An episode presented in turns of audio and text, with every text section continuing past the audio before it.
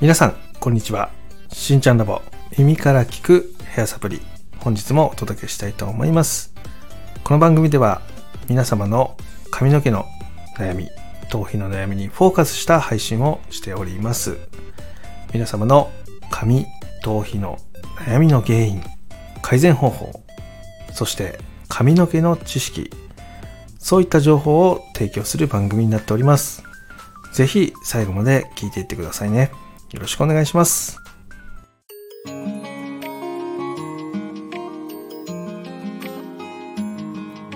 しんちゃんラボ耳から聞くヘアサプリ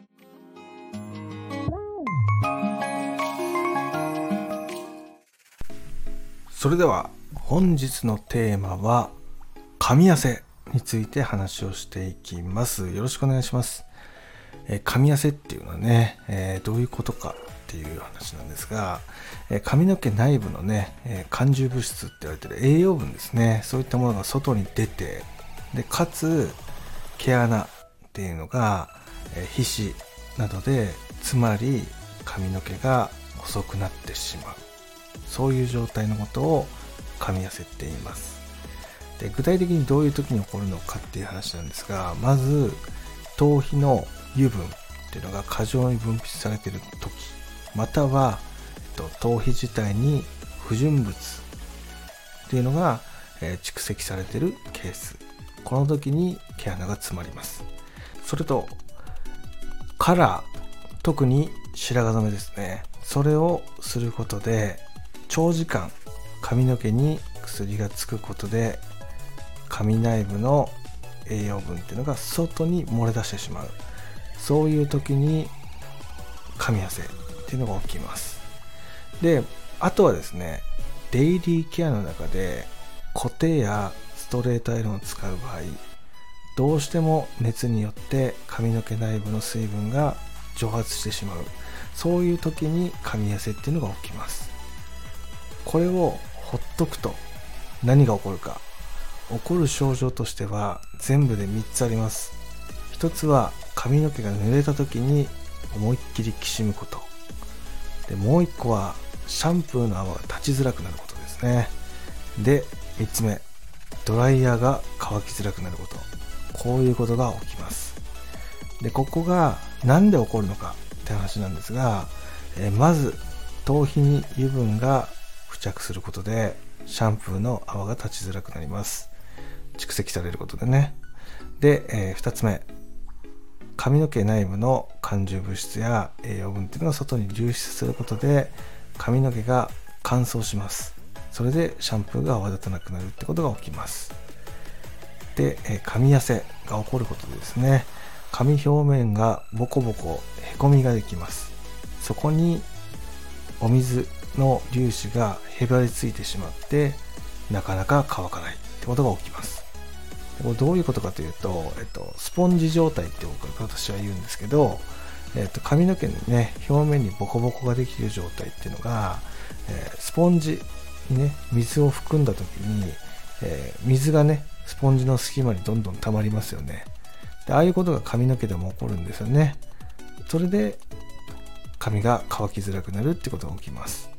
であとは、水がたくさん絡むことで、引っかかりそういったことが起こるんですね。これを解決する方法っていうのは一つしかないわけですね。まずは、えー、頭皮をしっかりきれいにしておくってことと抜けてしまった栄養分を補う必要があります。この2つをすることでしか解決っていうのができません。なのでそこのケアをしていくことっていうのがめちゃめちゃ大切ですよって話です。日頃のケアの中でアイロンを使わないようにするだったりとか、あとシャンプーっていうのをね、で泡立ちやすいものに変えて、え洗っていくとか、そういったことってね、結構簡単なようで難しいんですよね。で、日頃の習慣を変えていくよりも、まず泡立ちを良くするために何ができるかなって考えてみたりとか、あとは噛み汗を防ぐために髪の毛内部にどういうケアをしていくのかなってことを考えていく方が結構改善が早かったりもするのでそこをねしっかりやってもらえると噛み合わせっていうのはなんだろう改善ができますよって話になります。今回ですねここについての質問っていうのがね過去に来てたので、この後紹介していきたいと思います。それでは行ってみましょう。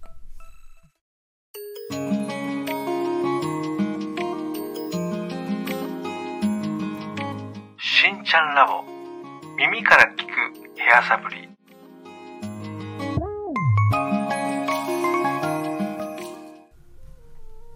それでは、えー本日のれんこさんからの質問はこちらになります。新庄さんこんにちは。新庄さんに一つ聞きたいことがあって連絡しました。私は髪の毛が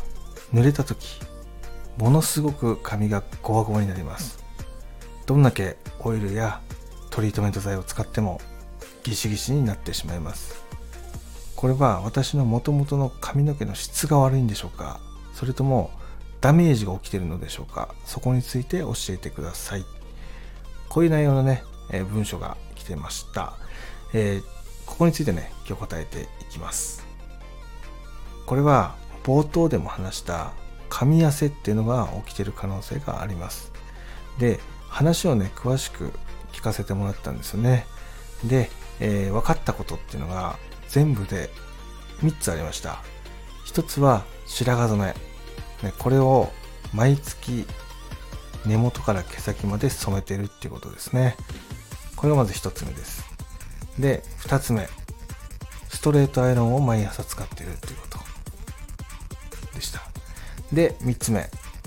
このゴワゴワギシギシを抑えるためにオイルや流さないトリートメントをがっつりつけてるという話でしたね。えこの3つっていうのがね、え原因でそうなってるなっていうのを感じたのでそこについて一つずつね話をしていきました。まず白髪染めですよね。毎回根元から毛先までやってる理由を聞きました。そしたら本当恐ろしいなと思ったんですけど、えー自分自身が毎回全部を染めたいんじゃなくてなんとなくっていうかその美容師さんとのやり取りの中で毎回全体染めてる。でそれに対して違和感も今まで感じなかったという話でしたね。でこれ怖いです。結局ね話聞くとね髪の毛が短かったのでそこまでねあの影響はないんですけども例えばロングヘアでこれやっちゃうともう枝毛とか切れ毛とか広がりとかそういったもんねめちゃめちゃ出ます。なので必要ないところに毎回カラー剤を塗るっていうのは本当に良くないことなので必要なところだけ染めていくようにしてくださいっていうね話をしました。根元のリタッチでおそらく十分です。でまたね、えー2ヶ月に1回3ヶ月に1回全体染めをしていくとか自分が色に飽きてですねちょっとカラーチェンジしたいとかそういった場合であれば全然毛先まで染めて大丈夫だと思うので、えただ毎月ね同じものを同じ色で全部を染めていくっていうのはちょっとね髪の毛の負担っていうのが大きく出てしまうので、えそこは早急に改善してくださいねっていう話をしましたね。で、え2つ目、ね、ストレートアイロン。これもねなんで毎日やってるのかみたいな話をしたらやっぱ広がるっていう話だったんですよね。でこれも多分カラーをその根元だけとかに切り替えていくことで少しずつ収まってくるかもしれないですよって話をしましたね。で、えー結局全体染めをすることで髪が乾燥しどんどん髪の中の栄養分が外に出てしまってねでわさってこう広がってくるみたいなねそういったことになってる可能性があるなっていうふうに思いました。で聞くと癖もないっていうことだったんでただ広がりが気になってやってるみたいな、まあ、そういう話だったんで、えーそこもね、えーそのリタッチ染めに切り替えてから、えしばらく様子見てですね必要なければアイロンやる回数もね減らしてってねいいんじゃないかなっていう話をしました。で、え3つ目ですね。ここも結局、えーダメージ。出てるこの噛み汗のダメージを補うためにさらにそこにねコーティング剤をつけていくっていう対応ですね。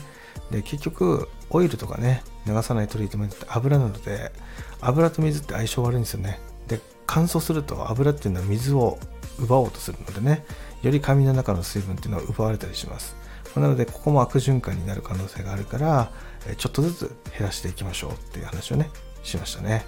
でもう何回も何回もねカラーを毛先までやってきてるので当分はねこのギシギシがかってね良くならないと思うんですけど、えー何回かねその根元のリタッチ染めとかっていうのを繰り返して毛先に薬をつけないような対応するだけですぐそこは改善できると思うんで、えそこはね、えちょっと時間はかかるんだけどちょっとゆっくり少しずつですね自分のペースで、改善していくといいかなっていうふうに思いますよって話をしました。で今回ねその大切なことって何かというとその自分の出ているダメージの症状を補うためにまたあそこにダメージを加えてしまってる。これを繰り返してしまってるっていうのが最終的な髪の毛の噛み痩せっていうのを生んでしまってるっていう可能性があるのでやっぱ日頃のケアっていうのもねそのなんだろうな補うだけではなくて逆に引き算してねやらなくなることで改善していくみたいなそういったこともね実はねあるんですよね大きく。だそこは、えしっかり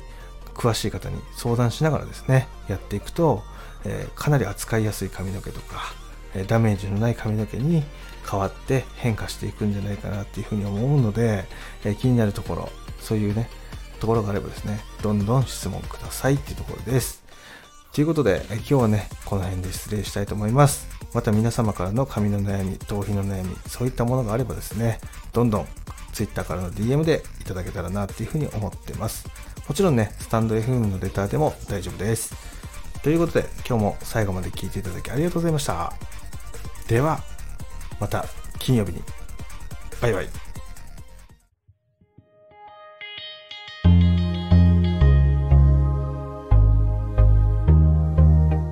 しんちゃんラボ。